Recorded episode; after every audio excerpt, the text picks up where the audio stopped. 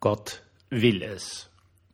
Das ist der schöne Spruch der Kreuzfahrer, beziehungsweise angeblich äh, einer Menge, die dem damaligen Papst zum ersten Kreuzzug aufgerufen hat. Das hieß natürlich nicht so damals, sondern das hieß also die Befreiung von Jerusalem von den Moslems. Geantwortet haben soll, Gott will es. Und dieses Gott will es taucht immer wieder auf. Und wenn ich Ihnen das jetzt so sage, dann werden Sie sicherlich mit mir einer Meinung sein, dass Gott das eigentlich nicht wollte. Nebenbei bemerkt war der absolut erfolgreichste Kreuzzug der, der eigentlich gar kein Blutvergießen nach sich gezogen hat. Friedrich II. von Hohenstaufen hat einfach einen Vertrag geschlossen, dass die Pilger problemlos in das Heilige Land reisen können, dort die diversen Städten besuchen können. Man hat sich das mit dem Sultan ausgehandelt, hat sich das ausgeredet, hat Handelsbeziehungen und diplomatische Beziehungen gehabt und das hat dann schon passt. Das war also der Kreuzzug, der wirklich am erfolgreichsten war, während eben die ganzen militärischen Kreuzzüge natürlich schlussendlich sinnlos waren. Gut, der erste äh, war Überraschungsangriff sozusagen der hat was weitergebracht, rein militärisch. Und am Schluss war das Ganze natürlich völlig witzlos, weil für die damaligen Verhältnisse riesige Distanzen da quer übers Mittelmeer von Frankreich oder gar von England, von Deutschland aus natürlich äh, der Nachschub nicht funktioniert hat, etc. etc. Also Gott will es, das macht uns doch allen ein bisschen Bauchweh, wenn jemand sagt, Gott will es. Und ich möchte Sie jetzt dazu führen, dass das ähm, gar nicht so arg ist. Es ist nur die Fragestellung, ob man es von sich selber sagt oder ob man es über wen anderen sagt. Herzlich willkommen zum Tagebuch eines Pfarrers von eurem Hans Spiegel. Also, ich werde mir morgen den Wecker wieder ziemlich früh stellen, schauen, dass ich um 8 Uhr wieder hier im Spital in St. Veit bin wird habe jetzt nur Blut abgenommen und äh, ein paar andere Routinegeschichten gemacht. Man will einfach schauen, wie sich das weiterentwickelt. Nochmal herzlichen Dank an einen sehr, sehr, sehr netten Oberarzt, der mich persönlich angerufen hat und gesagt hat, ja, er möchte mich wieder sehen und möchte also sehen, wie das Blutbild sich entwickelt und so weiter und so fort. Ich finde das einfach entzückend. Ich wusste wirklich nicht, dass es Oberärzte gibt, die jemanden, einen Patienten anrufen. Es ist einfach großartig. Und damit stellt sich mir jetzt aber auch die Frage, ja, also man weiß ja nicht, wie es sich entwickelt. Ja, ich fühle mich viel, viel besser durch die Corticosteroide, aber äh, das ist ja kein Heilmittel, sondern es heißt einfach nur, dass die Entzündung im Körper äh, bekämpft wird, aber nicht die Ursache der Entzündung. Aber man hofft, dass das also sich dann alles in eine positive Richtung entwickelt. Natürlich ist das nicht ganz ohne. Ich sag's ganz ehrlich. Ja, also äh, ja, also wirklich fit bin ich natürlich nicht. Und jetzt ist eine sehr spannende Frage, äh, was darf ich denn darüber religiös aussagen? Ich über meinen Zustand. Du, ich kann über meinen Zustand sehr einfach sagen, Gott will es. Das mag Sie jetzt schockieren. Wie der äh, Gott den lieben Hans Spiegel umbringen oder was, oder quälen oder sonst was. Ähm, nein, ich muss das über mich selber aussagen können, und das ist eine Aussage meines Glaubens, dass mich Gott niemals allein lässt. Das heißt auf gut Deutsch, wenn so etwas passiert, dann ist es irgendwas und der liebe Gott will was von mir. Und ich muss jetzt damit was machen.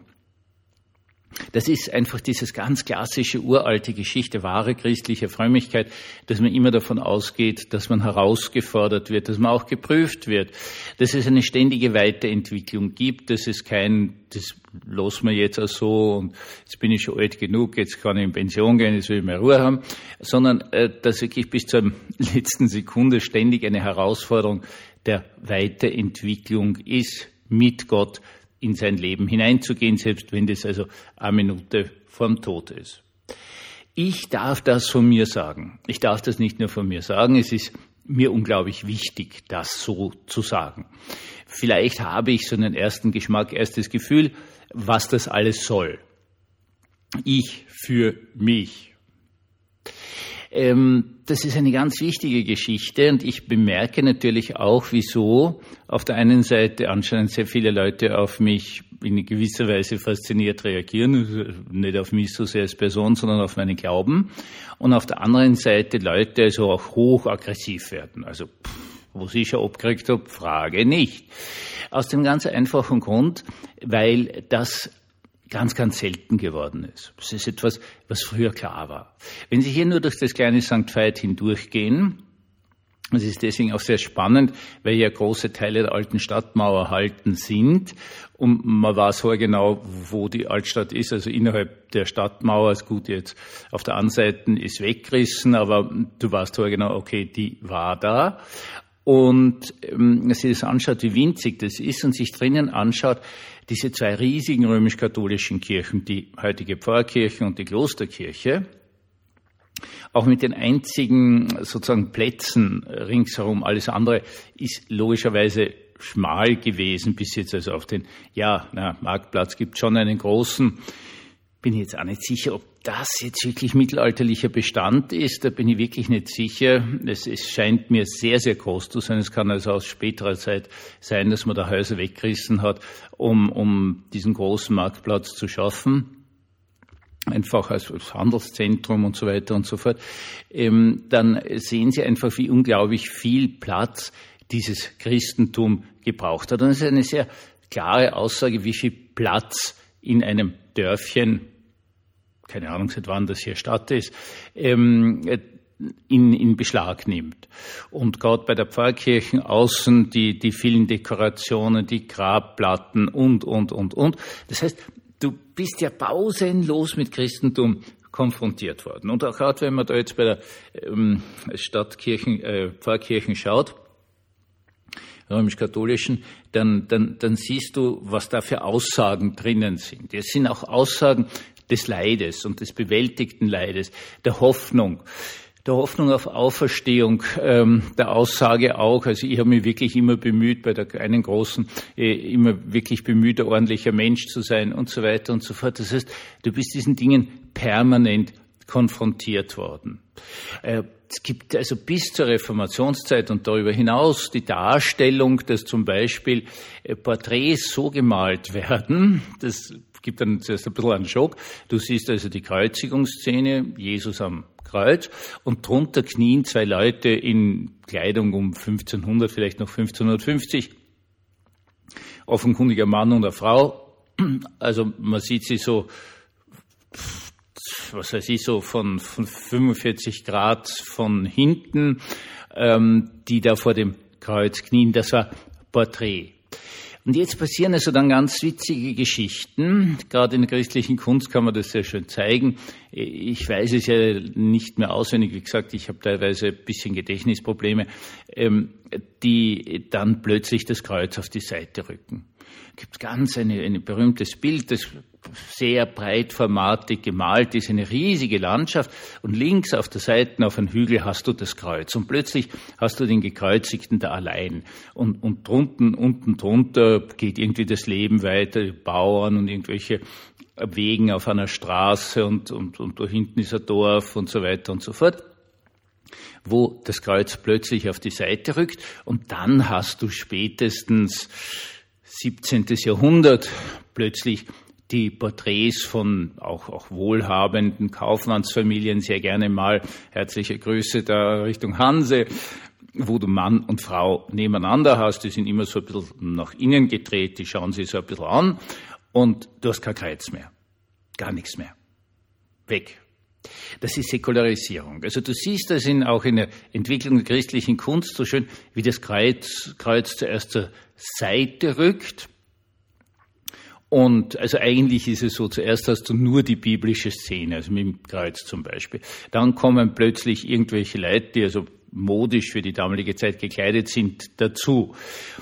Dann rückt das Kreuz auf die Seite und dann, dann ist es ganz weg.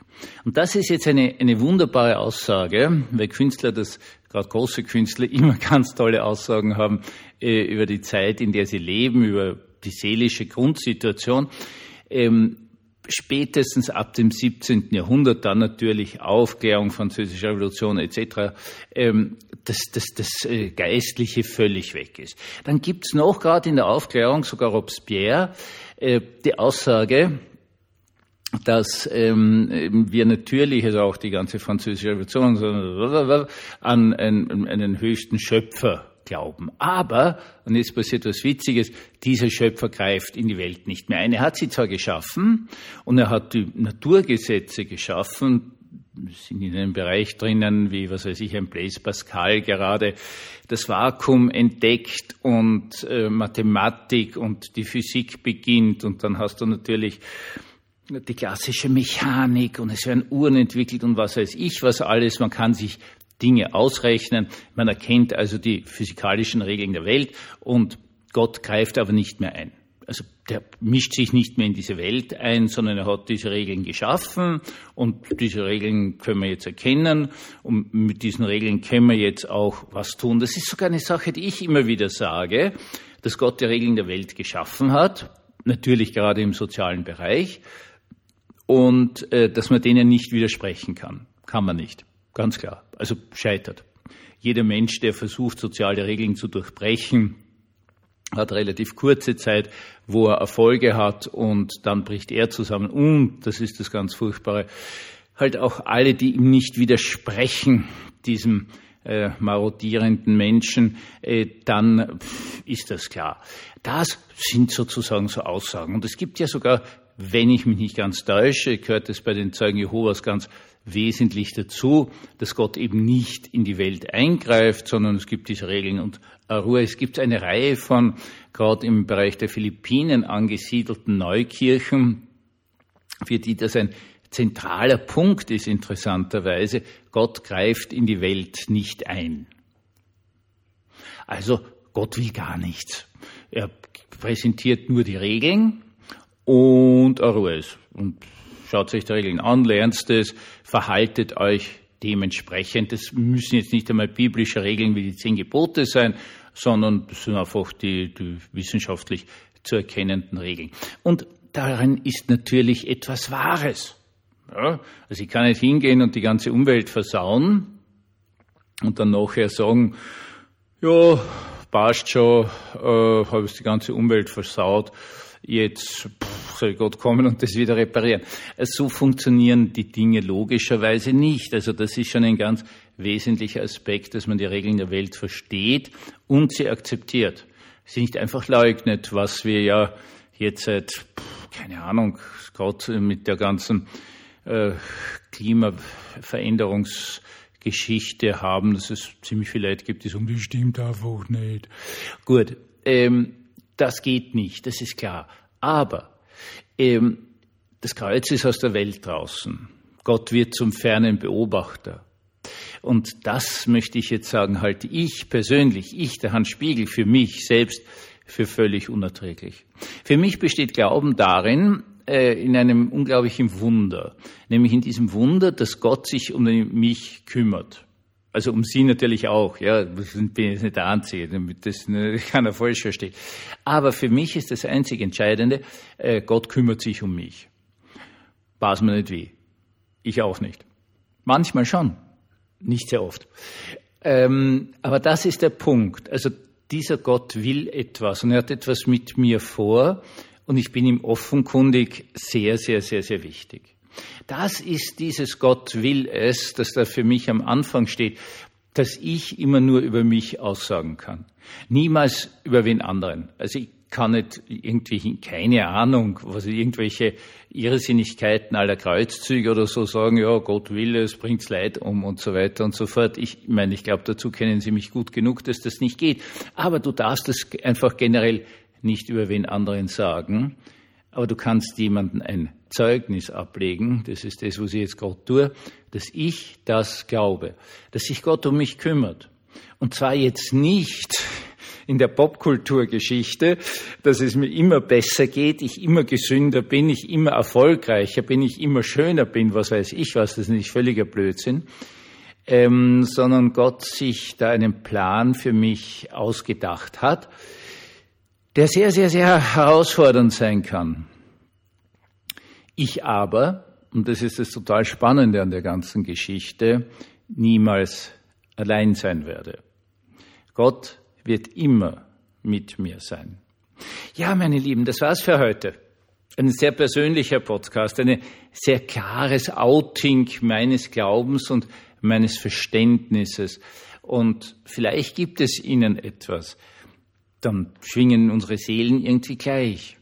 Wenn es ihnen nichts gibt, dann ist das kein Problem. Das bedeutet nicht, dass sie irgendetwas nicht verstanden hätten. Es bedeutet nur etwas, dass Gott mit ihnen etwas anderes vorhat. Einen gesegneten, wunderschönen Abend uns allen.